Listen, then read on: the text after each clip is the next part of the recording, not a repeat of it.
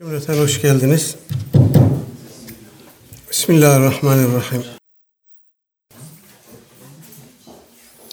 Elhamdülillahi Rabbil alemin. Ve salatu ve selamu ala Resulina Muhammedin ve ala alihi ve sahbihi ecmain.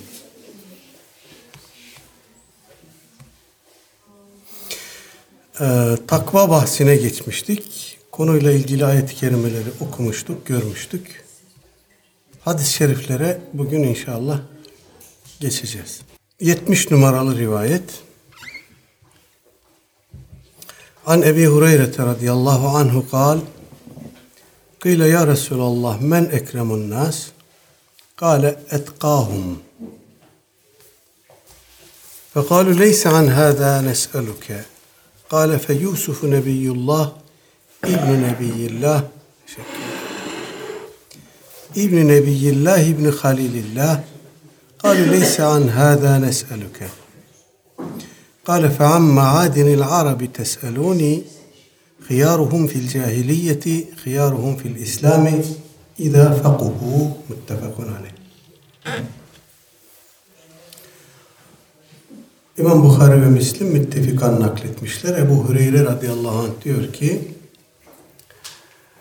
Dile Aleyhisselatü Vesselam Efendimiz'e soruldu denildi ki Ya Resulallah men ekremun nas İnsanların en kıymetlisi, değerlisi kimdir?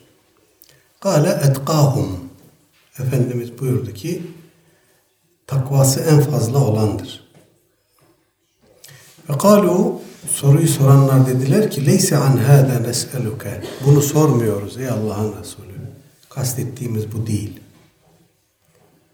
Kale Efendimiz bunun üzerine fe Yusufu Nebiyullah ibn Nebiyillah ibn Nebiyillah ibn Halilillah o zaman e, Allah'ın peygamberinin Allah'ın peygamberi Yusuf ki o Allah'ın nebisinin oğludur.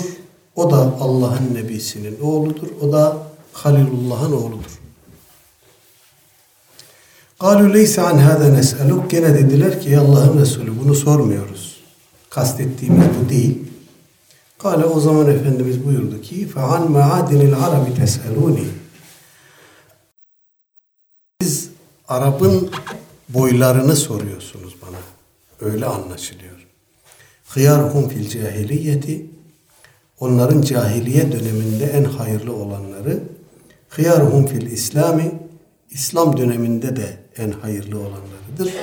İzâ fakuhu dinde derin derin kavrayış sahibi oldukları zaman. Böyle bir şarta bağlamış Efendimiz.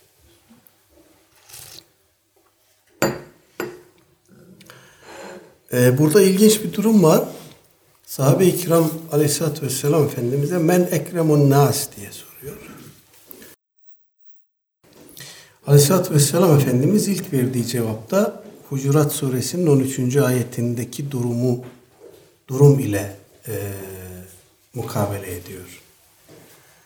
E, İnne ekremekum indallahi etkakum ayeti gereği sizin en ekreminiz takvası en fazla olanınızdır. Onlar da men ekremun nas diye sormuş zaten. İnsanların en ekremi kimdir? Efendimiz de otomatik olarak etkahum buyurmuş. Fakat soru sahipleri leyse an hâdâ nes'eluke demişler. Bunu sormuyoruz. Efendimizin ekremün nas kimdir sorusuna doğrudan doğruya ayette gelen kalıpla, cevapla e, mukabele etmiş olması son derece tabii. Çünkü sorudan o anlaşılıyor. Fakat onu sormuyoruz diyorlar. Efendim. O zaman Efendimiz o zaman sizin sorduğunuz Yusuf'tur diyor. Halilullah'ın oğlu, Nebiyullah'ın oğlu, Nebiyullah'ın oğlu, Nebiyullah Yusuf'tur. Bildiğiniz gibi Hz. Yusuf Aleyhisselam Hz. İbrahim'in torunu. Hz. İbrahim'in iki oğlu olmuş. Hz. İsmail ve Hz. İshak. Ondan sonra Hz. İshak'ın bir oğlu olmuş Hz. Yakup. Onun da e, oğlu Hazreti Yusuf. Onun çok eşlerinden biliyorsunuz çok çocukları olmuş. Efendim Ha siz o zaman onu soruyorsunuz buyuruyor Efendimiz. O Yusuf'tur o zaman. Buradaki Ekremun Nas ifadesinden e, Aleyhisselatü Vesselam Efendimizin bu ifadeye verdiği cevaptan anlaşılıyor ki insanların en affedicisi, bağışlayıcısı, keremlisi bunu soruyorlar. Kendisine o kadar kötülük ettiler kardeşleri Hazreti Yusuf'a efendim o kadar işkenceciliğe e, düçar ettiler onu ama o sonunda onları affetti, bağışladı. Onlara bir sürü buğday verdi, arpa verdi efendim, dünyalık verdi. Ha o zaman insanların en keremlisi odur. Onu soruyorlar demek ki diyor. Orada Aleyhisselatü Vesselam Efendimizin kendisini istisna etmiş olmasını anlıyoruz. Fakat onlar yine soruyu e, bunu kastetmedik şeklinde tekrar ediyorlar. Leyse an hâde nes'eluke bunu sormadık. Sorduğumuz bu değil. Ha o zaman Efendimiz anladı ki onlar kendi içinde bulundukları durumu, toplumu soruyorlar. Onunla ilgili olarak soruyorlar. O zaman ona Arapların cahiliyede en kıymetlisi, şereflisi kim ise İslam'da da en kıymetlisi, şereflisi odur. Bir şartla idafakuhu dinde fekahet sahibi oldukları zaman olmaları şartıyla ya da efendim e, Arapların boylarını soruyorsunuz buyuruyor Efendimiz.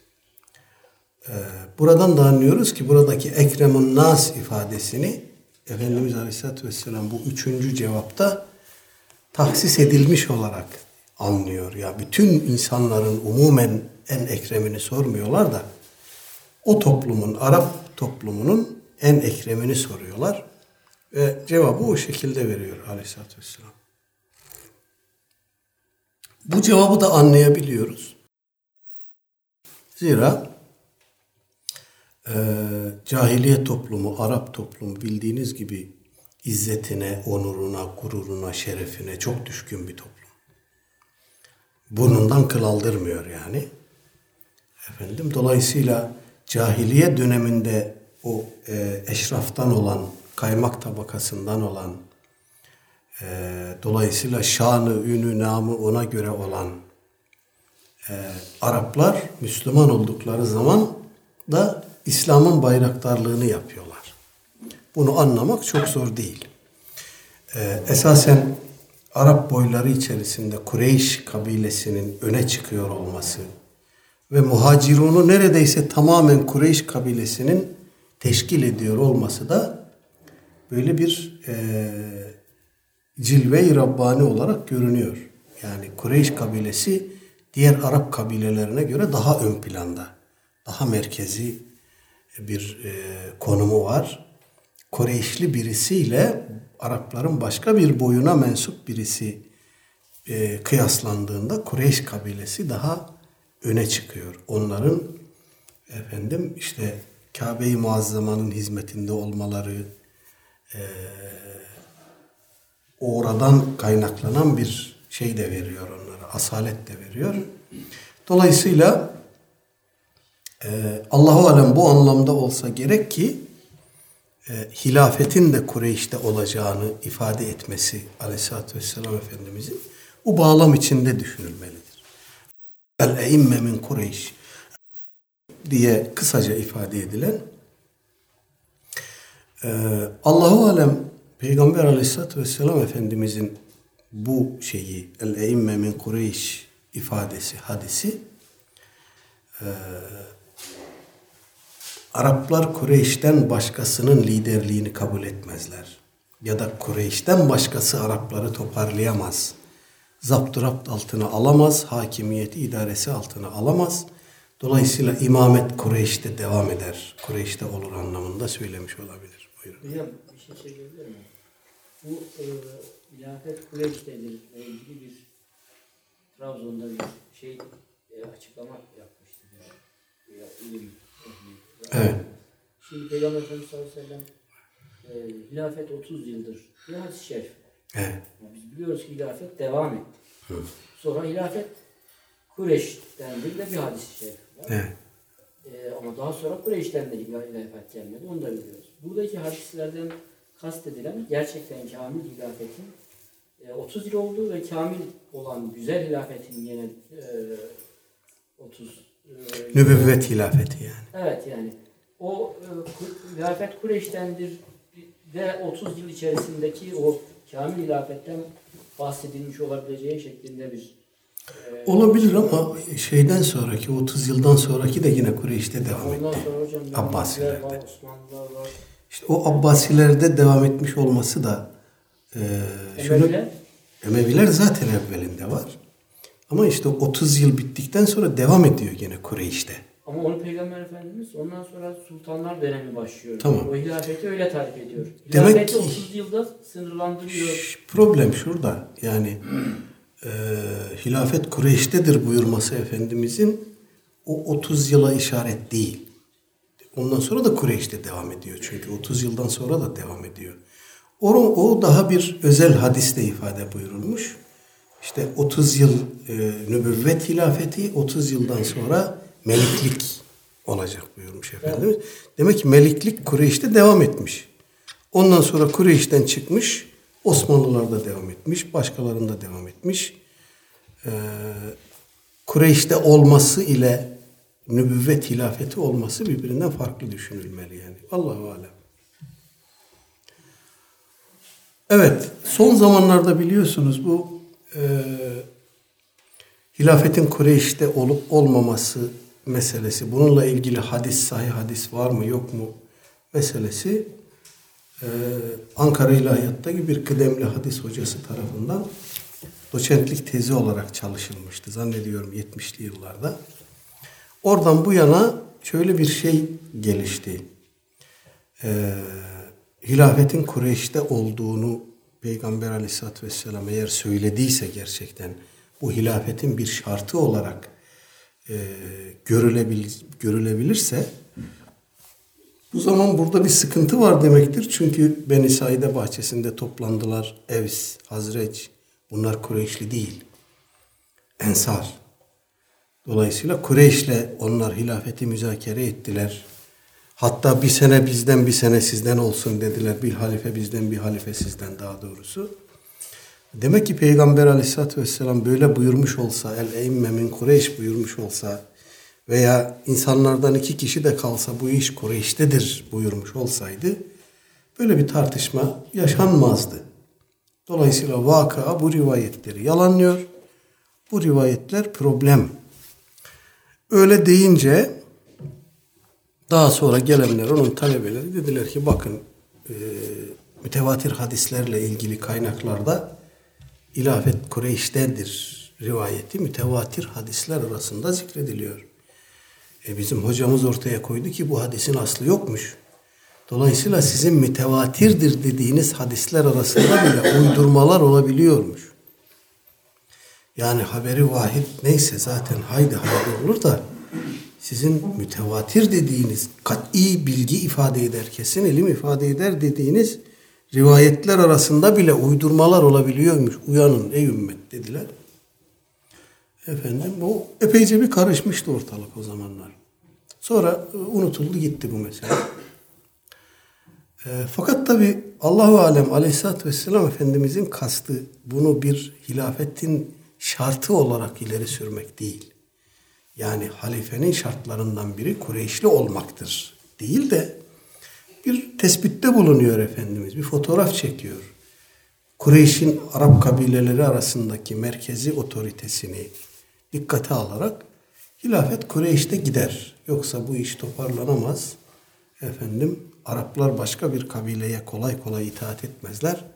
Anlamında bir durum tespitinde bulunuyor olsa gerek ki e, belli bir aşamadan sonra bizim e, El Ahkam-ı Sultaniye meselesiyle ilgilenen yani hükümdarda halifede bulunması gereken şartlar konusunda düşünen, yazan alimlerimiz Kureyşli olmayı hilafetin şartları arasında zikretmemişler. Bunu zikreden alimler görüyoruz. Daha önce olmuş. Halifenin en başta Kureyşli olması gerekir demişler. Bu olmazsa olmaz bir şart mıdır yoksa bir eftaliyet şartı mıdır? Anlaşılıyor ki olmazsa olmaz bir şart. değildir. Öyle görülemez. Çünkü daha sonraki ulema efendim bu şartı zikretmeden hilafet meselesini ele almış, işlemiş.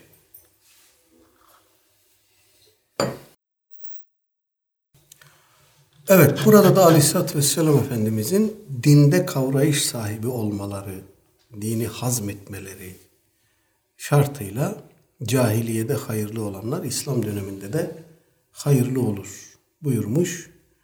Efendim bunu e, o dönemin toplumunu dikkate alarak söylemiş. Zaten bana siz Arap e, boylarından soruyorsunuz. Anlaşıldı ki onu soruyorsunuz buyurması o söylediğimiz parantez içi durumu gösteriyor. Evet, burada e, Riyazu Salihini Erkam Yayın Evi'nin e, kitabından, tercümesinden izleyenler için söyleyeyim. Birinci cilt 323. sayfada geçiyor bu hadis. Hadisin alttan ikinci satırında bir ibn kelimesi eksik. Şey e, dizgi hatası neticesi orada bir düşme olmuş. Onu not alırlarsa iyi olur. 71 numaralı rivayet.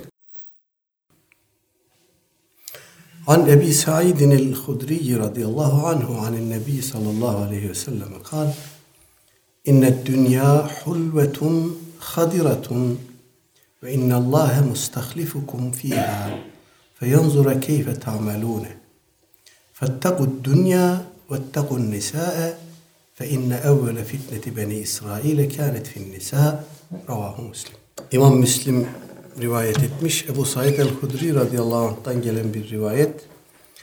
O aleyhissalatü vesselam Efendimizin şöyle buyurduğunu zikretmiş. Şüphesiz ki dünya tatlıdır, çekicidir, göz kamaştırıcıdır. Ve Allah Teala sizi oraya e, hakim kılacak, halife kılacak. Yeryüzüne sizi halife kılacak feyunzura keyfe tamelun ve nasıl amel edeceğinize, nasıl davranacağınıza bakacak. Fettegud dünya öyleyse dünyaya kapılmaktan sakının ve tekun nisa kadınlar sebebiyle menhiyata, harama, fuhşiyata düşmekten sakının. Ve inne evvele fitneti beni İsrail'e kânet fin nisa. Zira e, İsrail oğullarının düştüğü ilk fitne kadın fitnesiydi. Ya da kadınlar konusunda idi. Evet. Aleyhisselatü Vesselam Efendimiz burada bu hadisin burada zikredilmesi fettegud dünya ve tettegud nisa kısmı dolayısıyla. Aleyhisselatü Vesselam Efendimiz burada önce dünyanın cazibesinden, çekiciliğinden, aldatıcılığından bahsediyor. Aman dikkat edin, dünya tatlıdır, çekicidir, aldatıcıdır. Efendim, ve Allah Teala sizi orada e, hakim kılacak, sizi oraya halife kılacak. Efendim, bu ifade son derece önemli. Yani e, ismi fail kalıbında gelmiş gelecek ifade ediyor. Geleceğe dönük. Dolayısıyla ümmeti Muhammed'in Allahu alem ileriki zamanlarda, ileriki yıllarda, ileriki e, yüzyıllarda dünya hakimiyetini de ifade ediyor bu. Nitekim bu olmuş. Aleyhisselatü Vesselam Efendimizin vefatından daha yarım asır geç, geçtiği zaman efendim ümmet İspanya sınırına dayanmış. Endülüs yapmış orayı. Batıda, doğuda da Çin sınırına doğru efendim gitmiş. Kuzeyde Azerbaycan sınırına kadar, Orta Asya işlerine kadar gitmiş. Efendim güneyde Yemen coğrafyası Afrika'nın önemlice bir kesimi fethedilmiş. Müslümanlar burada hakim olmuş. E, Efendimizin burada e, yeryüzüne Müslümanların halife kılınacağını na dikkat çekerek bunu özellikle nazara vererek aman dikkat edin buyurmasına bizim de dikkat etmemiz lazım. Demek ki dünya elinizin altına geldiği zaman, hakim pozisyona geç, geçtiğiniz zaman, makam, mevki, koltuk sahibi, yetki sahibi olduğunuz zaman dünya sizi vakumlayabilir, içine çekebilir. Buna dikkat edin. Allah Teala sizi böyle dünyaya hakim kılacak. Sizi orada halife kılacak. Bu halife kılma tabiri de birkaç şekilde anlaşılabilir. Birisi inni cailun fil ardı halife ayetinde olduğu gibi Cenab-ı Hak meleklere hitaben ben yeryüzünde bir halife yaratacağım buyurmuş.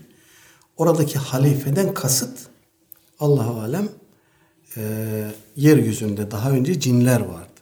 Cinlerden sonra Müslümanlar onlara hilafeten yani onlardan sonra yeryüzüne e, hakim kılındılar. Yeryüzüne e, gönderildiler. Orada yaratıldılar. Bu ifade ediliyor olabilir. İnni cailun fil ardı halife. E, cinlerden sonra yeryüzüne yeryüzünde yaratılan insanlar.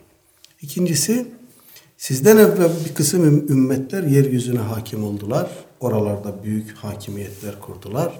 Siz de böyle olacaksınız anlamındadır. Allahu alem bu ikinci anlam daha bir bağlama oturuyor. Üstünde durmamız gereken bir diğer mesele ve inna Allahe mustahlifukum fiha feyanzura keyfe ta'melun.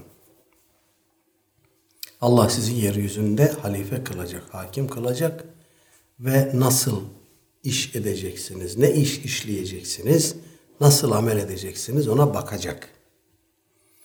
Efendim, bu bu tür e, ifadeler biliyorsunuz ülkemizde özellikle Abdülaziz Bayındır tarafından Cenab-ı Hakk'ın gaybı bilmeyeceği, bilmediği iddiasına delil yapıldı. Bu da epeyce bir konuşuldu, tartışıldı. Zannediyorum unutuldu artık. Pek takip eden kimse kalmadı işin bu tarafına takılan kimse kalmadı. Ama buradaki ifade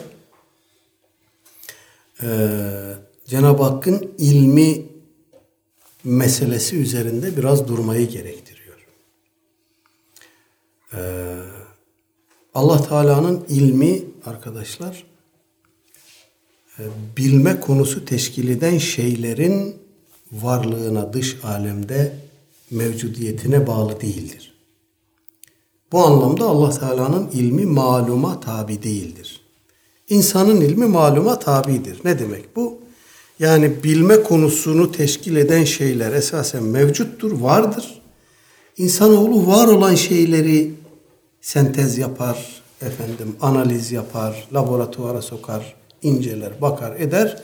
Var olan şeyleri bilir, keşfeder. Dolayısıyla var olan şeylere tabidir insanın ilmi. Ama Allah Teala'nın ilmi mevcudata, mevcuda tabi değildir.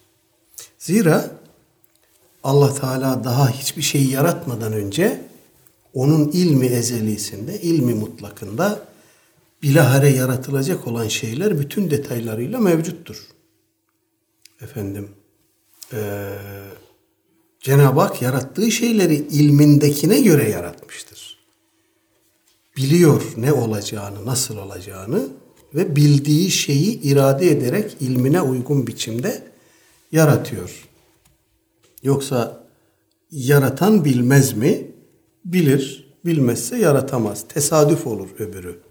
Ya da deneme yanılma e, olur. Allah Teala bunlardan münezzehtir. Bu anlamda parantez içi bir şey daha söyleyeyim aklıma gelmişken. Allah Teala'nın e, bu bir takım İslami metinlerde, konuşmalarda falan çok sık rastlanır oldu. Allah böyle karar vermiş. Allah'ın kararı böyleymiş gibi. Allah Teala karar vermez. Karar vermez, takdir eder. Çünkü karar dediğimiz şey bir kararsızlık sürecinin sonunda e, varılan noktadır. İnsan bir şeye karar vermeden önce öyle mi olsun, böyle mi olsun diye bir muhakeme yapar, muhasebe yapar. Henüz netleşmemiştir aklında o şey. O muhakeme muhasebeden sonra bir e, seçeneklerden birinde karar kılar.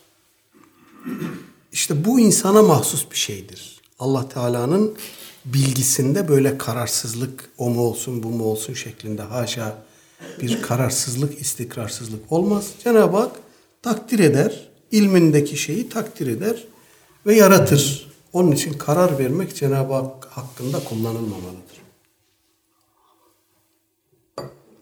Evet Cenab-ı Hak madem ki bizim kendi zamansallığımız içerisinde olmuş, olan ve olacak şeyleri tek bir bilişle bilir. Aynı şekilde bilir. Onun bir şeyin olduğunu, olduğunda nasıl olacağını bilmesi için o şeyin olması gerekmiyor. Çünkü o şeyi olduğu biçim üzere olduran da o.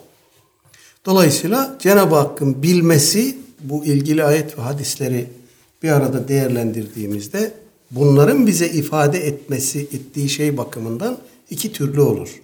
Bir, Cenab-ı Hak mevcut olan bir şeyi, yarattığı bir şeyi, var olan bir şeyi yaratmadan önce onun ne halde olacağını yaratıldığı zaman bilir. İkincisi, onu yarattığı zaman da e, onun ne hal üzere olacağını görerek bilir. Bu iki ilim arasında görme konusunu teşkil eden şey bakımından bir farklılık yoktur. Allah Teala oturanı oturduğu halde bilir. Biraz sonra kalkacak olduğunu bilir. Kalk, kalktığında ne halde olacağını da bilir. O kişi kalktığında o kişi kalkmış olarak o bilgisine uygun biçimde onu kalkmış halde bilir. Bu da böyledir. Yani bütün bizim geleceğe izafe ettiğimiz olaylar Cenab-ı Hakk'ın ilmi bakımından onda bir değişikliğe yol açmaz. Zaten onun bildiği ve takdir ettiği biçimde cereyan eder her şey. Dolayısıyla buradaki feyanzura keyfe ta'melun ifadesinden kasıt Allah Teala haşa bilmiyor da nasıl amel edeceğinize bakacak, sizi görecek. Bir patronun işçisini denemesi gibi veya bir hocanın talebesini imtihan etmesi gibi öyle değil. Efendim. Peki o halde bir soru akla gelebilir. Orada onu da e, bağlamı düşmüşken cevaplandıralım. O halde Allah Teala e, hani aranızda ölümü ve hayatı yaratan odur. Hanginiz daha iyi amel işleyeceksiniz? Onu denemek için şeklinde buyurmasının hikmeti ne olabilir? Bizi imtihan etmesinin hikmeti ne olabilir? Madem ki yapacağımız şeyleri biliyor, o halde bizi imtihan etmesinin anlamı nedir? Yapacağımız şeyi neticede biliyor. Efendim, burada amaç insanoğlunu kendi fiilleriyle, amelleriyle ilzam etmektir. Çünkü e, herkes kendi işlediği fiilin rehinesidir. O ona bir hüccettir. İyi yaptıysa iyi yaptığına hüccet, kötü yaptıysa kötü yaptığına hüccet. Mahkeme-i Kübra'da sorguya çekilirken kul e, şunları şunları şunları şunları yaptın, niye yaptın e, sorusuna muhatap olacak. Kul bil farz ben böyle bir şey yapmadım dese burada kulu ilzam edecek onun kendi anlayış kapasitesi doğrultusunda bir hüccet lazım. İşte o da amel defteri. Onu alacak, ikra kitabek diyecek. Al kitabını oku bak hepsi burada yazılı. Dolayısıyla Allah Teala insanı bu kayıtlarla, bu video kayıtlarıyla efendim meleklerin yazdığı kiramen katibine ya'lemune ma tef'alun. Onlar sizin ne yaptığınızı biliyorlar. Onların yazdığı kayıt, kayıt defterleriyle, amel defterleriyle ilzam edecek. Efendim liyehlike men heleke an beyyine ve yahya men hayya an beyyine. İhya olan bir delille, beyineyle, hüccet, hüccetle ihya olsun. Helak olan da bir hüccetle helak olsun diye. Dolayısıyla Cenab-ı Hak bizi mahkeme ederken önümüze gıkımızı çıkaramayacağımız hüccetler koyuyor. Koymak için bunları yapıyor. Yoksa bizim ne hal üzere olduğumuzu da ne hal üzere olacağımızı da aynı bilişle bilir dedik Cenab-ı Hak. İnşallah kapalı bir nokta kalmadı bu noktada. Evet. Fettekud dünya. Dünyaya hakim olacaksınız. Dünya ayağınıza gelecek. Yetki, mal, makam, e, efendim şan şöhret sahibi olacaksınız. Dünyaya elinizi eteğinizi çektir, e, kaptırmaktan sakının. Dünyadan sakının. Ve tekun nisa ve kadınlar sebebiyle kadınlar üzerinden efendim menhiyata düşmekten sakının. Allah Teala e, kadına bir fıtrat vermiş, erkeğe bir fıtrat vermiş. Bu iki fıtratın birbirinden e, farklı tarafları var.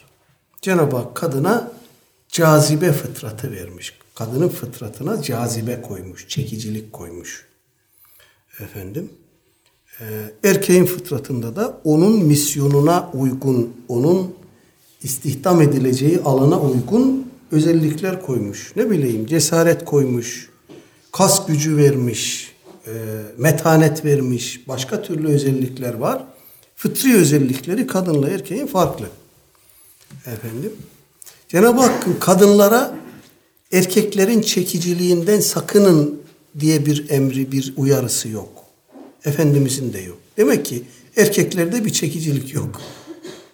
Ama kadınlara Cenab-ı Hak çekicilik vermiş. Bunun üzerinden de insan hayatı yürüyor. Yani düşünün ki kadınlar da erkekler gibi olsaydı avuç çehreli efendim kaba saba ve bu hayat nasıl yürüyecekti? Kimse kimseyle evlenmek istemez. Aile yuvası olmaz. Değil mi? Fıtratta bir cazibe olması lazım ki hayat devam etsin, nesil devam etsin. Dolayısıyla kadınlara bu özelliği veren Cenab-ı Hak bunu gayrimeşru sınırına taşımayın uyarısını hemen her vesileyle yapmış. Burada da Efendimizin böyle bir uyarısını görüyoruz. Yani kadınlara karşı olan meyliniz onları, onların fıtratına konan çekicilik, cazibe üzerinden efendim menhiyata kaçmayın. Bunu meşru sınırlar içerisinde tutun. Efendim fe inne evvele fitneti beni İsrail zira İsrail oğullarına nın müptela olduğu ilk fitne kânet fin nisa kadınlarda idi. Kadınlar sebebiyle idi. Bu nedir? Burada kastedilen e, İsrailoğullarının müptela olduğu bu ilk fitne nedir? Bununla ilgili doğrusunu isterseniz rivayet kitaplarımızda ben merfu, muttasıl, sahih bir şey göremedim. Ee, Ali Yılkari'nin mirkatında şöyle bir şey anlatılıyor. Bu İsrailoğullarının ilk fitnesi olarak. Ee, diyor ki Ruviye enne raculen min beni İsrail'e talebe minhu ibnu ahihi ev ibnu ammihi en yüzevvicehu ibnetehu. Bir adam vardı İsrailoğullarından efendim onun e, yeğeni kardeşinin erkek kardeşinin oğlu veya amcasının oğlu onun kızına talip oldu. Efendim feeba o da vermedi kızını. İstedi vermedi. ısrar etti vermedi. Ve yaktuluhu li yenkihaha. Ee, bunun üzerine o talipli olan kişi müstakbel kayınbirade, kayınpederini öldürdü kızını alabilmek için. Efendim başka bir rivayette evliyen zevcetehu diye de varmış demek ki ki e, hanımıyla evlenmek için o adamın hanımıyla evlenmek için o adamı öldürdü. Amcasının oğlu veya yeğeni öldürdü onu. Efendim ve bazı tefsirlerde huvellezî nezelet fihi kıssatu kıssatul bakara e, diye de geçiyor.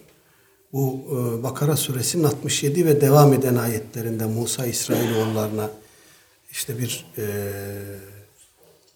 buzağı kurban etmenizi istiyor Cenab-ı Hak diye buyurdu. Onlar da ipuğun sermeye başladılar. Nasıl olsun, rengi ne olsun, boyu posu ne olsun filan diye. İşte bu olayın bu kıssa üzerine, bu e, olay üzerine bu ayetlerin indiği bazı kaynaklarda yer almış. Ama bu ayetlerin sebebi nüzulüyle ilgili başka rivayetler de var. Allahu alem.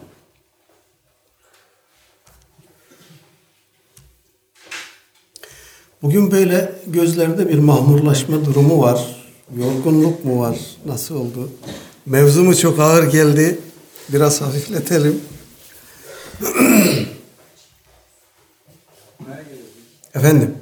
Yapmaya giriyorsun.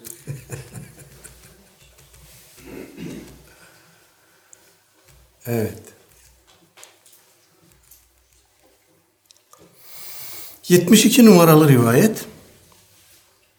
An İbn Mes'ud radıyallahu anhu enne nebiyye kâne yekul sallallahu aleyhi ve sellem kâne yekul Allahümme inni es'elukel huda ve tuka vel afafe vel gina ravahu Müslim. Gene İmam Müslim nakletmiş. Abdullah İbni Mesud radıyallahu anh diyor ki Peygamber aleyhissalatü vesselam Efendimiz şöyle dua ederdi. Allahümme inni es'elukel huda ya Rabbi senden hidayet isterim. Ve tuka takva isterim. Vel afaf iffet isterim. Vel gina gönül zenginliği, istigna isterim. Evet. Bu hadis-i şerifi okuduğum zaman e, kendi kendime düşündüm. Acaba ben Cenab-ı Hakk'a dua ederken, ondan bir şeyler isterken burada yer alan şeylerin hangisini istiyorum diye ben şahsen sınıfta kaldım. Ee, Allahümme inni es'elukel huda.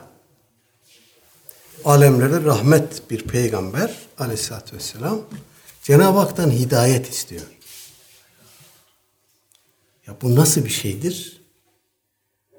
Onun hidayet üzere olduğunda şüphe yok. Onun insanları hidayete davet ettiğinde şüphe yok.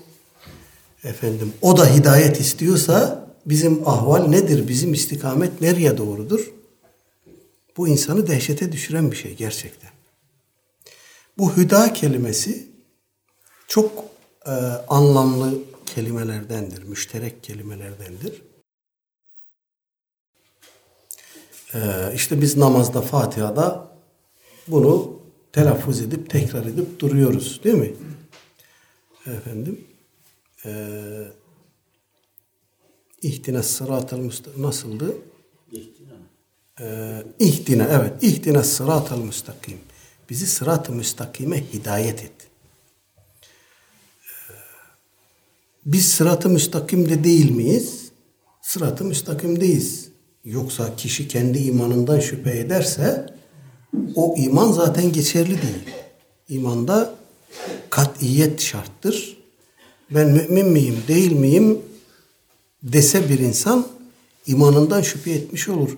Bizim akaid kitaplarımızda bir kimsenin ben inşallah müminim demesi doğru değil diyorlar. Yani Allah murad ederse, Allah dilerse ben müminim. Veya çok da emin değilim ama inşallah müminimdir. Böyle demeyin diyor alimler. Niye?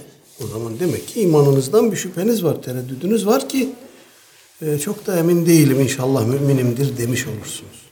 İmanda katiyet esastır. Dolayısıyla evet müminiz. Elhamdülillah müminiz demeliyiz.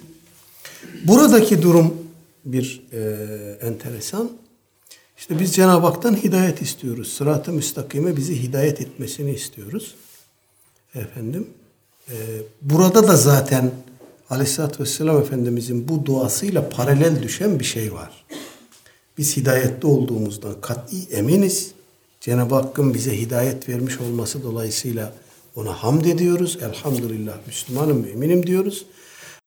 Bir taraftan da Cenab-ı Hak'tan sırat-ı müstakime hidayet istiyoruz. Bu hidayet meselesi e, herkesin kendi bulunduğu konuma göre, duruma göre değişik anlam ifade eden bir kelime. Kur'an-ı Kerim'de Kur'an-ı Kerim'de Bakara suresinde Kur'an-ı Kerim'in huden linnas olduğu ifade edilir.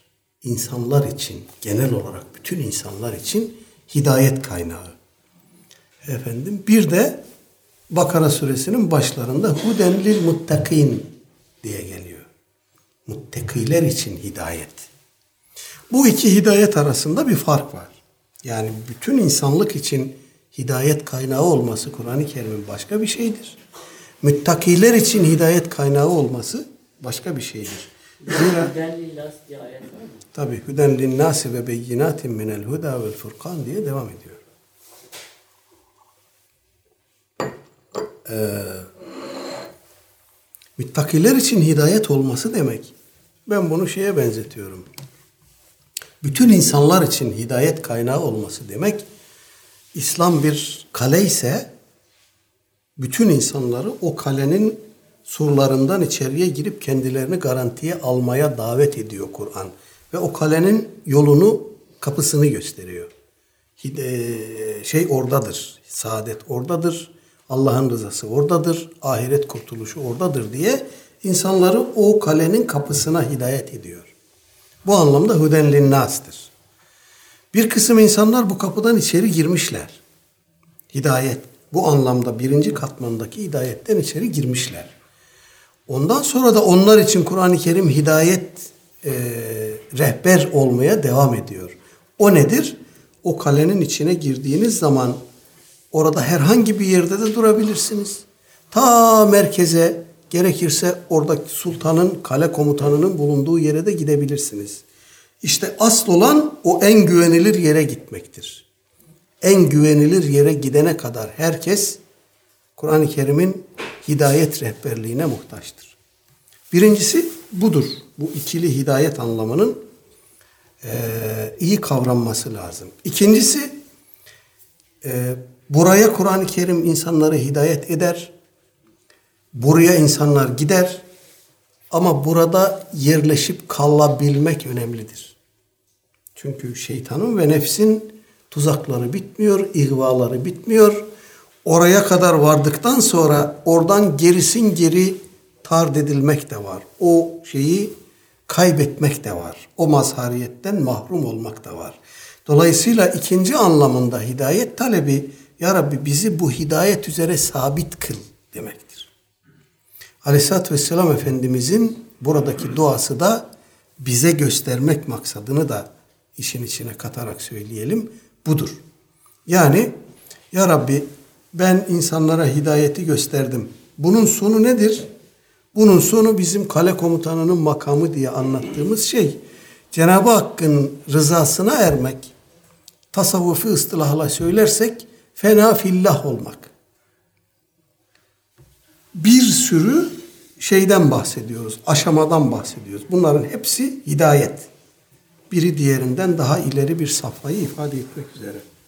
Dolayısıyla Cenab-ı Hak da bu, Cenab-ı Peygamber de bunun en zirve noktasını talep ediyor Cenab-ı Hak'tan diyebiliriz. İkincisi bize öğretmek maksadıyla böyle dua ediyor Efendimiz ki biz de böyle dua edelim. Ee, burada herkes bu hidayetten kendi payına düşeni alacak. Ve tuka işte bu kelime bu hadisin burada zikredilmesinin sebebi takva. Aleyhisselatü Vesselam Efendimiz insanların en fazla hidayette olanıdır, en müttakisidir, en iffetlisidir, en müstahnisidir. Buna rağmen böyle dua etmesinin sebebi nedir? Dediğimiz gibi bu işin ümmeti Muhammed'e öğretmenlik tarafı da var. Çünkü o bir öğretmen ve bize Cenab-ı Hak'tan isterken neleri öncelememiz gerektiğini söylüyor. Evet, buradaki afaf, iffetli olmak, e,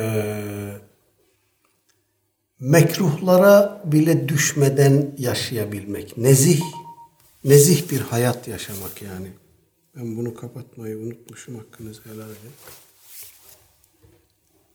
Efendim, eee ibaha sınırından dışarı çıkmamak. Mekruhlara, haramları bırakın mekruhlara bile düşmeden ibaha sınırından dışarıya çıkmadan yaşamak kendisini muhafaza ederek, koruyarak e, yaşamak. Ve nihayet gına, istigna. İnsanların elinde bulunan şeylerden, insanların tamah ettiği şeylerden, insanların ilgi gösterdiği, arzu ettiği şeylerden e, müstahni kalabilmek. Benim bunlara ihtiyacım yok, benim bunlara iltifatım yok diyebilmek.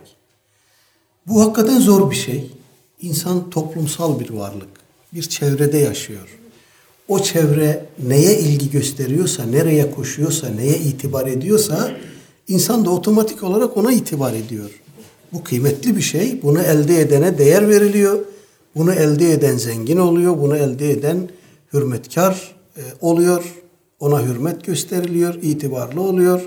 Dolayısıyla ben de buna bunu elde etmek için koşturmalıyım gibi bir e, kitle psikolojisi var.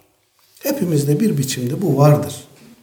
Ama asıl olan o ki insanların efendim elinde bulunana, insanların bu kadar ömürlerini elde etmek için sarf ettiği, heba ettiği bu şeylere çok da fazla kıymet vermemek, bunlardan müstahni yaşamayı bilmek. Efendim Aleyhisselatü Vesselam buyurmuş ya hani kim müstahni davranırsa Allah onu gani kılar. İnsanların elindekine tamah etmeyen kişi e, bunu başarabilirse, tamah etmemeyi başarabilirse Allah Teala onu gani kılar, zengin kılar. Ne demek zengin kılar? O şeylere ihtiyaçsız kılar yani. İnsanların itibar ettiği, iltifat ettiği, itimat ettiği, elde etmek için bir ömür peşinden koşturup durduğu bu şeylerden kişiyi müstahni kılar, onlara ihtiyaçsız kılar. Varsın başkaları o işin peşinden koşsun, benim onlarda gözüm yok noktasına Cenab-ı Hak kişiyi taşır. Bizi de inşallah o kıvamda iman şuuruna erenlerden eylesin.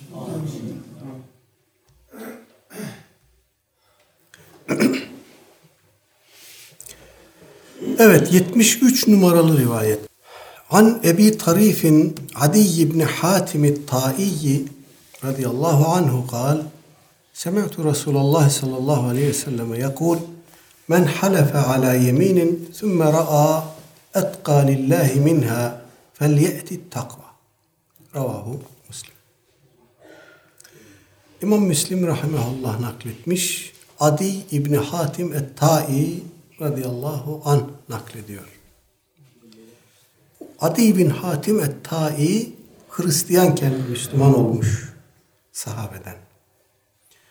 Efendim e, Hristiyanken Müslüman oluşunu anlatan kıssa çok meşhur tefsirlerde, rivayet kitaplarında naklediliyor. Efendimizin huzuruna girmiş. Son derece cicili bicili resmi bir kıyafet var üstünde. Boynunda haç var. Efendim Aleyhisselatü Vesselam Efendimiz e, onlar ki hahamlarına ve e, rahiplerine ibadet ederler mealindeki ayeti kerimeyi okuyunca diyor ki biz hahamlarımıza ve rahiplerimize ibadet etmeyiz. Kulluk etmeyiz yani. Efendimiz cevaben buyuruyor ki siz onların şu helaldir dediğine helal, bu haramdır dediğine haram olarak inanmaz mısınız? Onu öyle kabul etmez misiniz? Evet diyor. İşte bu sizin onlara tapmanızdır buyuruyor Efendimiz. Böyle çarpıcı bir hadiseden sonra İslam'la müşerref oluyor. Allah ondan da diğer sahabe-i kiramdan da razı olsun.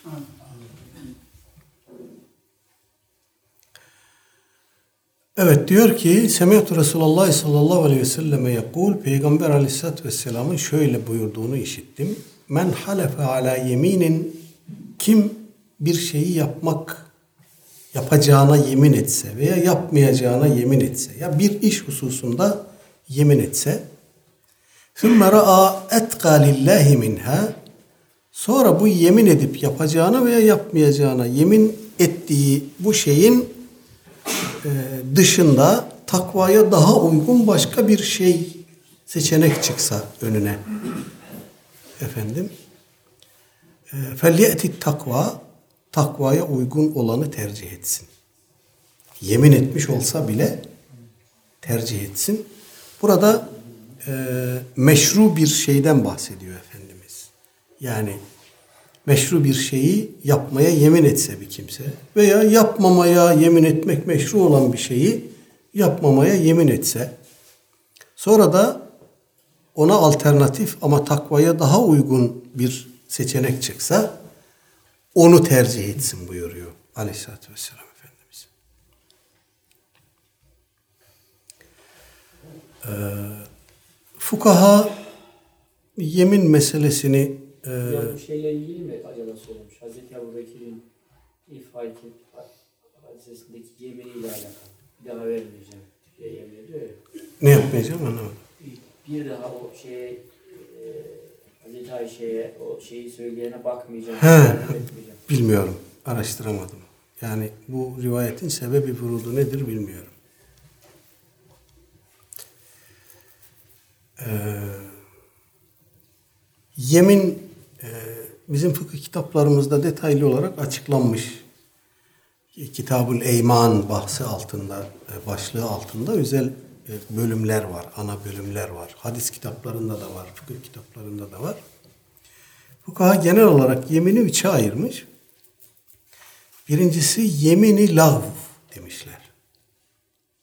Bu e, yanlışlıkla yapılan bir yemin. Kişi bir şey yaptığını zanneder mesela geçmişte. Yapmamıştır ama yaptığını zanneder. Öyle hatırlar. Vallahi yaptım, billahi yaptım der. E, yapmamıştır. Ama bu bunun bir kefareti, bir günahı yoktur. Orada kişi e, kendi zannının kurbanı olmuştur bir anlamda ama bunun somut bir yaptırımı e, şeyi yoktur. Efendim e, veya işte birine bir şey anlatırken olmuş bir şeyi farklı hatırlar. Vallahi şöyle oldu, vallahi böyle oldu der. Aklında öyle kalmıştır. Efendim bu tarz şeyler yani somut karşılığı veya müeyyidesi olmayan şeyler. Veya şöyle de olabilir. Ee, bir alacak borç ilişkisinde efendim adama aslında borcunu ödememiştir ama ödediğini hatırlıyor.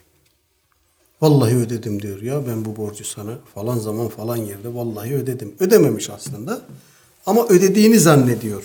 Yalan söylemiyor yani.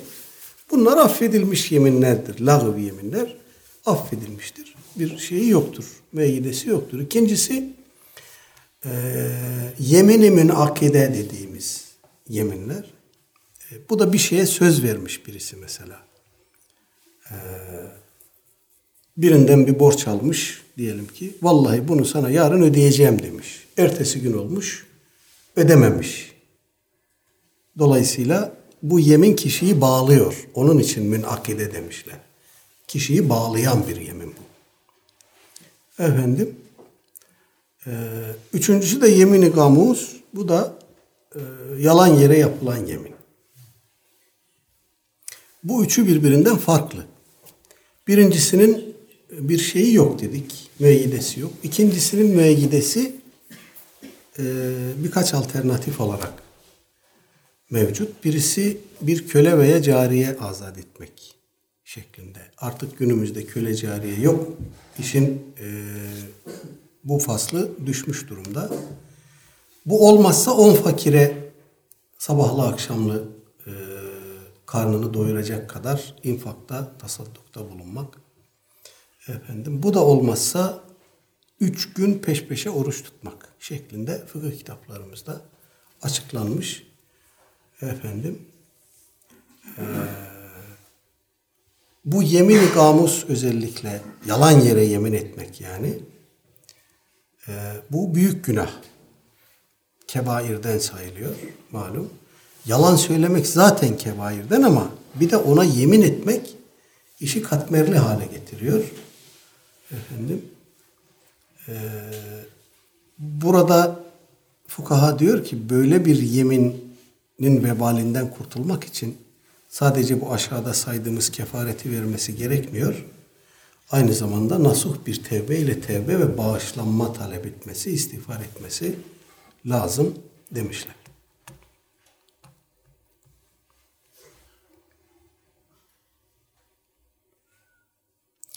İleride gene yemin ile ilgili müstakil bir bahis gelecek Riyazu Salihinde inşallah.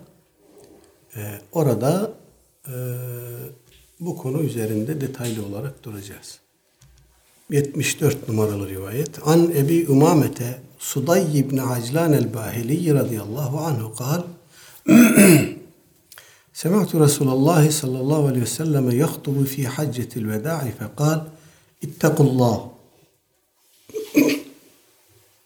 وصلوا خمسكم وصوموا شهركم وأدوا زكاة أموالكم وأطيعوا أمراءكم tedhulu cennete rabbikum ravahu tirmiziyyum. İmam Tirmizi rahimahullah nakletmiş. Ebu Ümame Suday İbni Aclan el-Bahili. Biz onu Ebu Ümame el-Bahili diye biliyoruz. Efendim radıyallahu anh.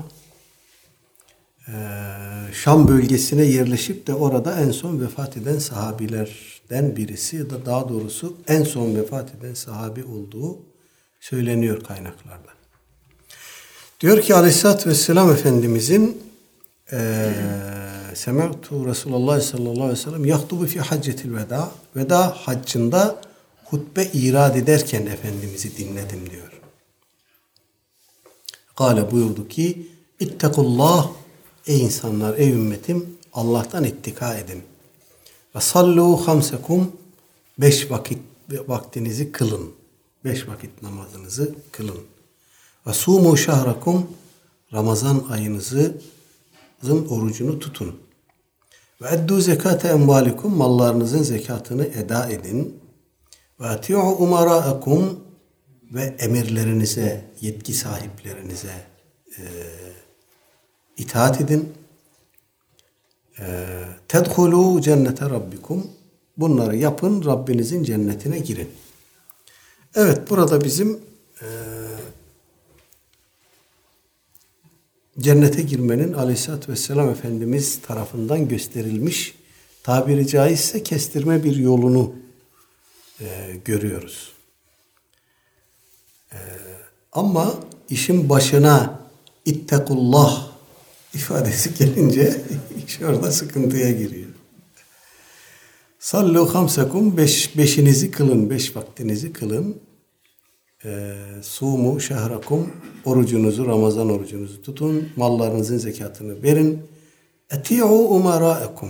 Şimdi bu ittekullah kısmını anlıyoruz burada. Hadisin burada yer almasının sebebi de bu zaten. Fakat eti'u umara'ekum problem, sıkıntı. Niye sıkıntı?